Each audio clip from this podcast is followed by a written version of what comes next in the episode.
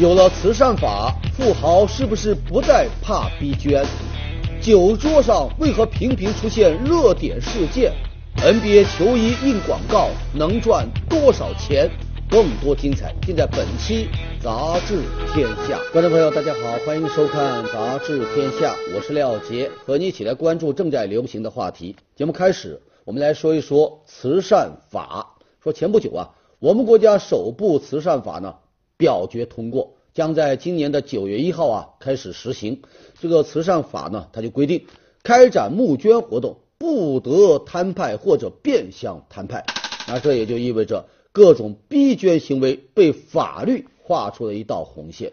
你比如说，这个前不久，云南兰平县逼捐被媒体曝光了，当地政府呢发文给各单位人员下达了捐款的指标。虽然后来做出了解释，说是工作人员简单理解了这个募捐的精神，绝无强制之意。但呢，有专家就说了，这份文件已经涉及到捐款数额的设定。你比如。说处级干部每个人是两千块钱以上，科级干部每个人是一千块钱以上，一般干部啊每人要捐五百元以上，这就是一种逼捐行为。法律禁止逼捐，其实呢是对自愿慈善的一个倡导。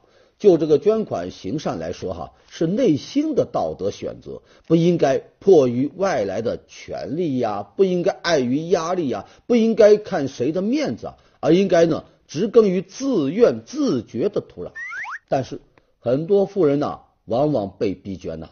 你比如马云，他就曾经被网友逼捐。很多人声称，你不捐款呢，我就再也不淘宝了。汶川地震以后呢，王石主张万科员工捐款以十元为限，不要让慈善成为负担，就遭到了网友的炮轰啊，被斥为有理性没人性。前一段时间呢，扎克伯格裸捐。更是引发了一些人的逼捐心理，他们就数落说中国富豪啊缺乏慈善精神。有专家就分析说呀，一些人逼捐呢，那主要有这么两个逻辑啊，一呢是社会责任的逻辑啊，说达则兼济天下，你那么有钱，那就应该捐给天下人啊；二呢是比较责任逻辑啊。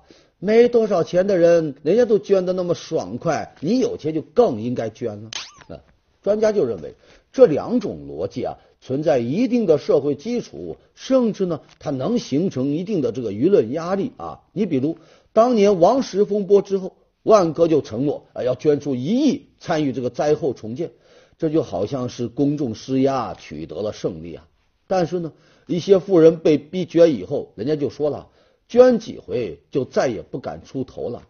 可以说，逼捐的胜利并不等于慈善的胜利。要知道，强扭的瓜肯定不甜。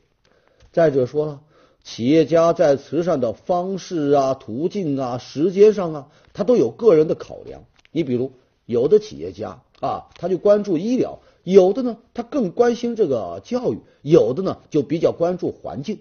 所以，人家专家就说了。富豪慈善的最高境界是将个人财富视为社会财富神圣的信托，用自己的头脑精明的管理，让每一笔钱呐都能够最大限度的、最持久的来服务社会。所以要我说，强迫玫瑰栽种在沙漠中，芬芳必然是不会持久；强迫富豪捐款，也避不出慈善的未来。接下来说一说反兴奋剂啊，在世界体育圈啊，每次出现和兴奋剂挂钩的问题啊，都会让媒体跟打了兴奋剂那样兴奋起来。你看这一次啊，很不幸，中国中枪了啊！世界反兴奋剂机构就宣布将中国反兴奋剂实验室啊暂停使用。那为什么会这样呢？那是因为去年十月，在世界反兴奋剂机构组织的考试当中。中国反兴奋剂实验室呢报告了两个假阴性结果，也就是说未能检测出考试样本当中的阳性物质。之所以考试不过关呢，那一方面可能是由于技术上啊出了问题，另外一方面呢是由于分析结果的时候呢出现了疏忽。当然了，这样的疏忽啊造成的影响就让人无法忽视了，几乎一下子呢就毁了好几十年的清誉啊。这个实验室在二零零八年北京奥运会的时候呢，检测过成千上万个运动员的样本，都没有出现差错。而二零一五年呢，它是一个体育小年，没有什么重大的比赛啊，却在这个时候啊，阴沟里翻了船呐，真是应了那句老话，叫祸患常集于忽微呀。也许有人会说呀，说全球有三十五家反兴奋剂实验室，其中有二十来家都曾经被这个世界反兴奋剂机构啊暂停过，咱中国被暂停一次也没什么大不了的。有专家就说了，这完全属于谬论啊！中国体育这些年取得了显著的成绩，引起了国际社会的普遍关注，为什么要因为疏忽大意给别人留下口实呢？难道别人犯错，咱们就得重复别人犯错的过程，这样才算统一水平？且不说当年的广岛亚运会兴奋剂事件，你像近些年来，孙杨啊、廖辉呀、童文呐这些个奥运冠军的阳性事件，已经足够引起国家反兴奋剂机构的重视了。如果再因为什么技术问题、什么分析疏忽，导致自己的检测结果被质疑，引发国际反兴奋剂机构的信任危机。那么，在里约奥运会期间，中国运动员被抽检的人次啊，势必会大幅度的提高，这就严重影响到运动员的备战。所以呢，说到底啊，还是那句话，打铁还需自身硬啊。当我们的运动员查不出问题，当我们的反兴奋剂实验室也经得起考验。那别人的眼睛就不会往咱这聚焦啊！来看最新一期的《南风窗》文章标题：饭局凶险，对酒当歌何时有？啊，最近一段非常有趣的视频在网上流传，堪称是饭局视频里的高大上。有这么一次普通的聚会，扬州大学音乐学院的几位老师在席间呢是以歌而贺啊，唱的是歌剧这个《茶花女》的这个饮酒歌。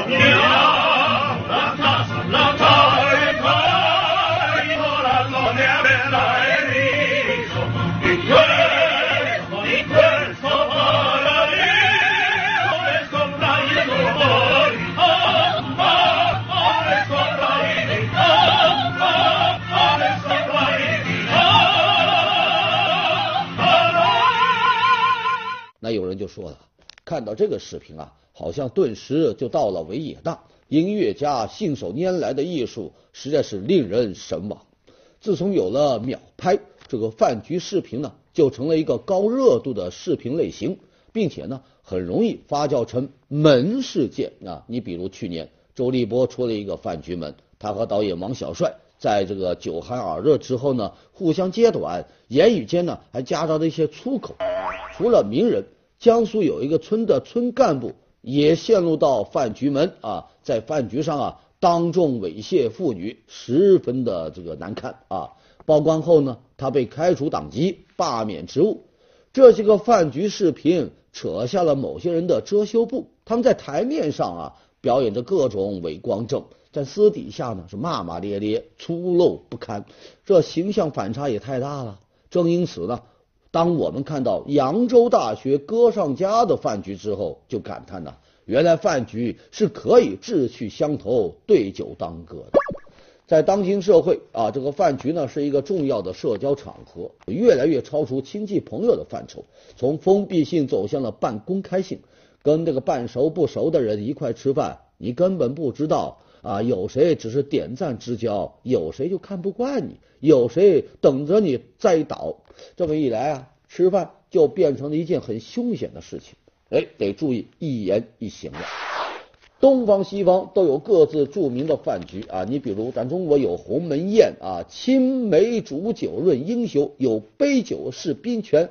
那西方呢，也有什么最后的晚餐？这些饭局为什么能够载入史册呢？成为某些历史符号呢？哎，那是因为啊，吃饭。原本就是人们最放松、最温情的时刻，但是只要跟阴谋联系到了一起，在推杯换盏之中成王败寇，那就显得尤为肃杀了。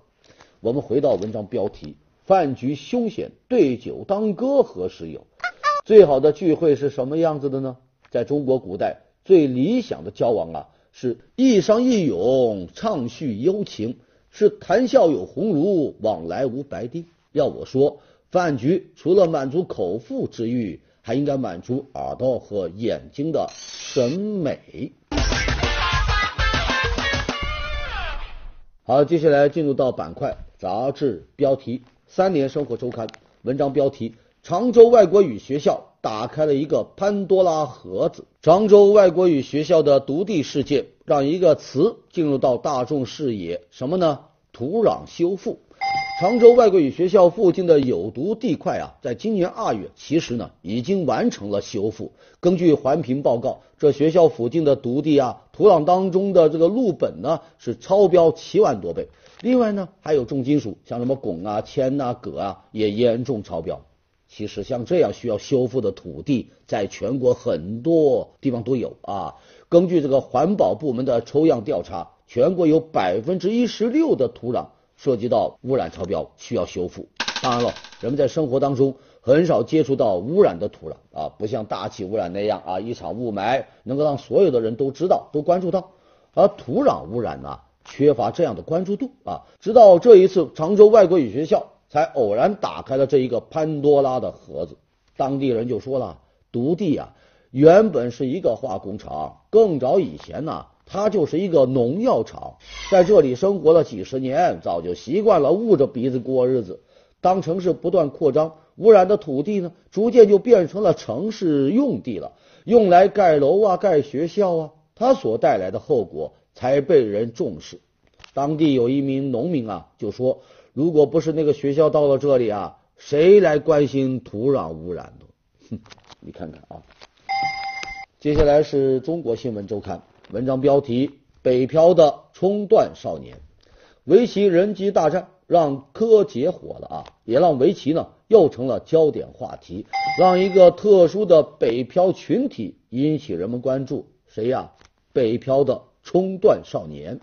说在中国围棋界呢，冲段少年是一群很特别的群体，他们小小年纪啊就放弃了学业啊，离开家乡，跑到北京来。把希望都寄托在围棋上，为了成为职业棋手，很多家长呢破釜沉舟啊，陪着孩子啊赌一把。在北京的围棋道场，挤满了来自全国各地的冲段少年，他们都属于智力超群的少年。一般来说，如果十五岁之前不能拿到职业段位，不能成为几段几段高手，那就无法成为真正的职业高手了。因此呢，这围棋少年呢。每天要接受十来个小时的枯燥的围棋训练，不断的参加比赛，要忍受离群所居的孤独，而最终呢，真正能成为职业棋手的还不到他们当中的百分之五。我们就希望，对于围棋少年来说，人生可不只是棋盘的方寸之间接下来是看天下文章标题：抵制考试工厂。我说的不是咱们这啊，而是。英国啊，最近啊，英国教师工会召开了一个会议，要联合抵制官方规定的小学考试。这个事情起因是这样的啊，说为了提高教育水平，英国呢开始进行教育改革，改革力度呢那是几十年来最大的。比如为了提高这个数学水平，他们请中国上海的老师啊到英国呃去上课。给英国的孩子的恶补数学，而最大的改革措施呢是增加了各种考试。那有英国的老师就吐槽啊，说小学课堂已经成了考试工厂了啊，这个而且考试内容呢是越来越难，就让孩子们觉得呀自己是一个失败者，最终呢就导致这些孩子啊都厌烦学习了。英国教师的抵制行动就得到了咱们这很多人的呼应和点赞。大家都说呀，为了学生抵制考试，哎，还真是英国好老师。好，接下来进入到板块杂志图片。在英国，一只小海豹跑到马路上溜达，一名警察呢用黄色夹克成功的把小海豹啊从马路上赶回到海里。瞧这架势，哪里像什么赶海豹啊，分明就是斗牛。在张家界，一男子带着女友啊一起攀上了悬崖，然后呢，在山顶上向女友求婚成功，这是对爱情的极限考验呢。辽宁的小赵同学参加了中国政法大学在职研究生的考试。前不久啊，他收到了学校老师发来的录取短信，说缴纳一万五这样的学费到学校的这个账户呢，你就可以被录取。这小赵核实了短信真伪之后啊，就迅速呢汇了款。没想到啊，随后学校老师又通知他。说有一名女生分数啊和他相同，需要他跟这个女生呢协商谁来被录取。更蹊跷的是，在女生放弃了入学资格后，学校又以录取系统关闭为由拒绝录取这个小赵。那学费都已经交了，突然又说不能够录取，这无奈之下呀，小赵就将这个学校呢告到法院了。目前呢，此案已经被受理啊。对此啊，中国政法大学就回应。说招生部门从没有向这名学生发放任何的录取通知，这起事件呢，都暴露出这个招生的一些个不规范啊！你看，遇到补录情况，让考生自己你们俩协商，而不是学校出面来裁定来沟通，还没有最终决定是否录取，你就通知人家先交学费，还汇入到某某账号，而且呢，缴费通知不是由学校统一发出的，而是由具体老师来转发。这责任就比较难界定。学校可以说：“哎呦，这是某某老师的个人行为，不代表学校。”可问题是在学生看来，招生的老师不就是代表招生的学校吗？再有啊，按照一般理解是要先收到录取通知书再来交费，但是呢，这个学校的做法呀不走寻常路，你先交费再发录取通知书。既然小赵都已经交费了，学校也确认收到钱了，那也就意味着已经被录取了。最后你又突然来一个什么录取系统被关闭为由来拒绝录取，这不逗你玩吗？说起来哈，这已经啊不是这个学校第一次在招生上出问题啊，之前就有这个老师啊曝光说这个学校研究生复试改分，后来呢学校是信誓旦旦的说要。调查核实，追究相关人员责任，可直到现在也没有一个明确的进展。这也就是说，研究生录取是人为操控，录谁呀不录谁呀，这个漏洞可能依然存在啊。录取公平是教育公平的一个重要表现，要避免暗箱操作，那就需要严格规范程序和阳光录取。作为高等的法学的学府，我们希望看到的是。知行合一。好，接下来是人物杂志文章标题：江津出狱啊！去年底啊，国家队的这个前国门江津出狱了。那有人就问他，那么多球员参与了假球都没事，你怎么就进去了呢？冤不冤呢？江津就说自己做的事情自己认。对于自己出事的那一场比赛啊，江津是记得很清楚。那比赛。他放水丢了两个球，最终呢，他所在的球队落败，失去了夺冠的机会。而对手那个队伍呢，原本陷入到了降级的边缘，却得以起死回生，成功保级。赛后，江津和他的队友啊，齐红、申思，每人呢拿到了一个行李箱，里边呢装了两百万现金。江津就说了：“我并不缺钱的，一年的工资加奖金啊，有六百来万呢。”并不缺这两百万，之所以放水是为了还人情。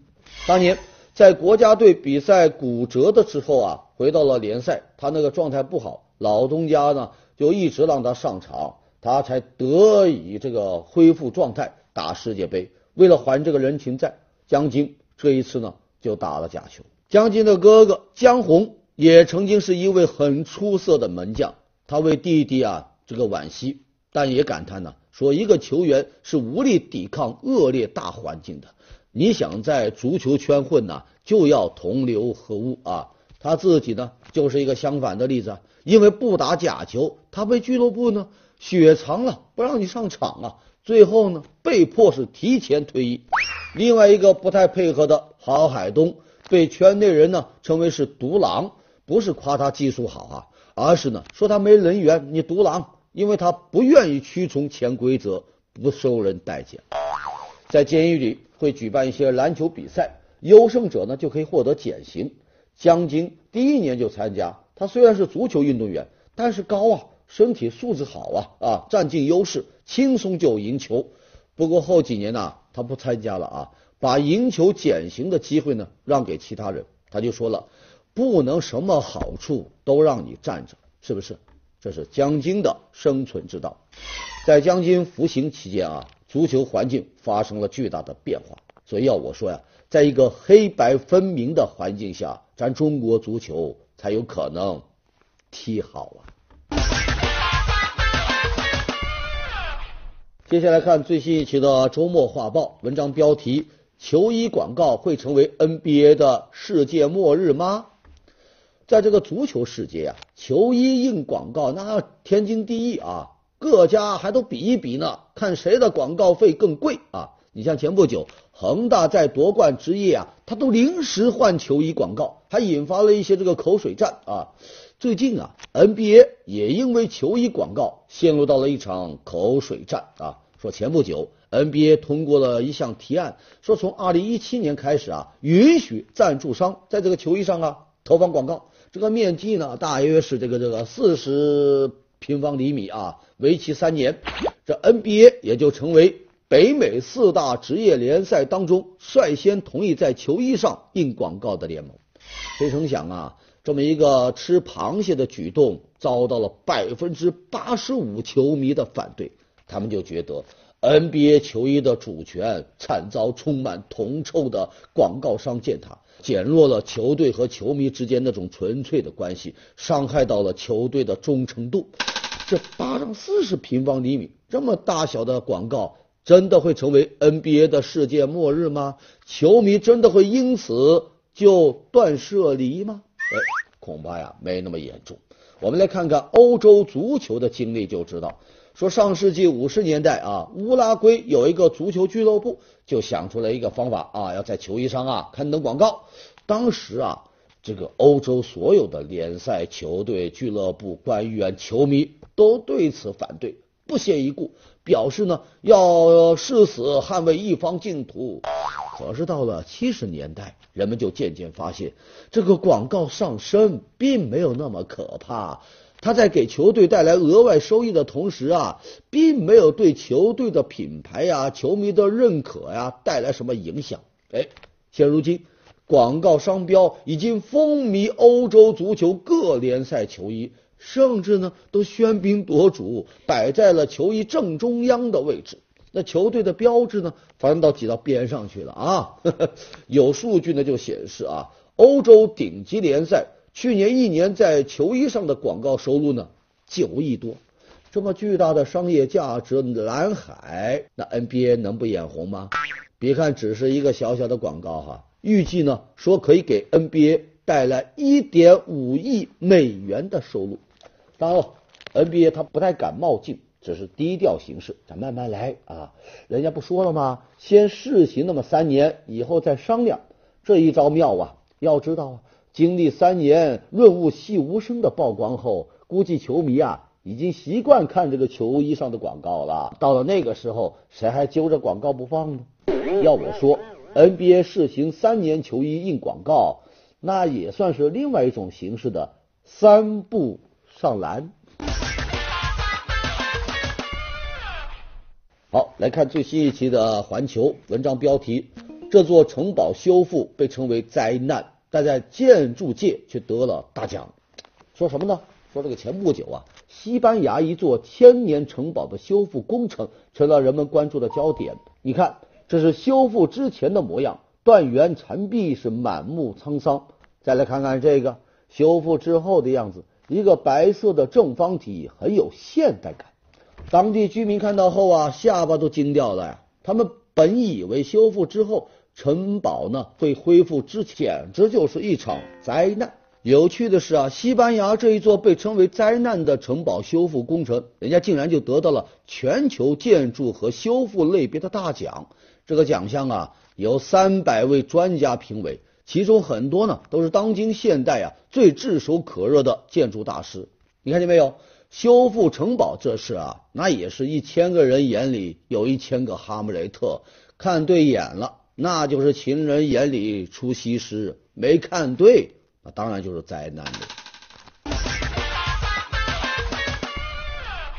接下来是最新一期的《新周刊》，我们来介绍瑞词。第一个，江左梅郎，这说的不是《琅琊榜》里的那个梅长苏啊，而是指经济学家郎咸平。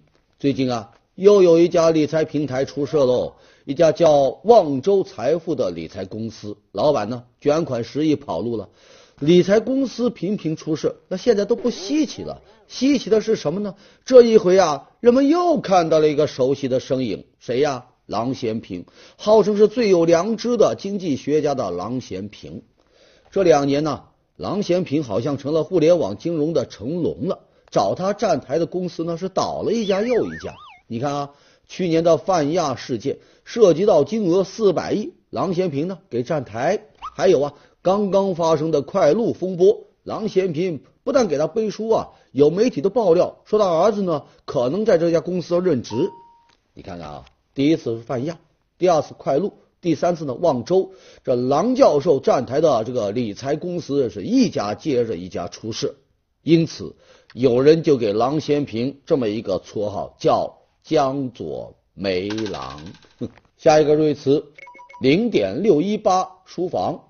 说这个江苏无锡有一位爸爸，为了给上小学的女儿创造不一样的童年，他打造了这一间超级书房，有上下两层啊，这面积呢三百平方米，摆放了三千多册书。为了收集这些书呢，这老爸呀，除了自己买书外啊，还搞众筹，还搞募捐。现在呢，这间小书房已经正式开放。除了满足自家女儿的读书需求，他还让其他的孩子呢免费来这个书房啊看书啊。啊，为什么叫零点六一八书房呢？这爸爸就说了，这个数字啊是著名的黄金分割点，取这个名字呢是希望寻求应试教育和快乐阅读之间的一个平衡。好，下一个瑞词罗文刚，罗文刚最近成了一个热词啊。罗文刚是干嘛用的呢？可能很多人都不太知道啊，但他们呢知道什么呢？知道眼下的资本市场它红了啊！从二月份以来，螺纹钢的期货价格是不断的上涨，它一天的成交额呢就有六千多亿，这什么概念呢？比沪市、深市两个股市加起来都要多，沪深股市加起来才五千多亿呢，很多人就奇了怪了。说钢铁企业不是很难熬吗？供给侧改革不是要针对这个钢铁来发力吗？怎么螺纹钢在资本市场却如此光彩夺目呢？那有人就调侃了，说原因就在于大爷大妈都卖掉股票炒螺纹钢去了。在如此疯狂的市场下，免不了就会发生一些个故事。说上海啊，有一位期货大佬。做空螺纹钢一天亏了五个亿。这两天呢，基金从业资格考试突然爆红，有人就用一句话来总结：说明星抢了金融狗的饭碗，大妈抢了国家队的风头，螺纹钢呢抢了股市的钱。好的，感谢收看《杂志天下》，读杂志观天下，杂志话题多，咱们明天中午接着说。节目最后是天下言论。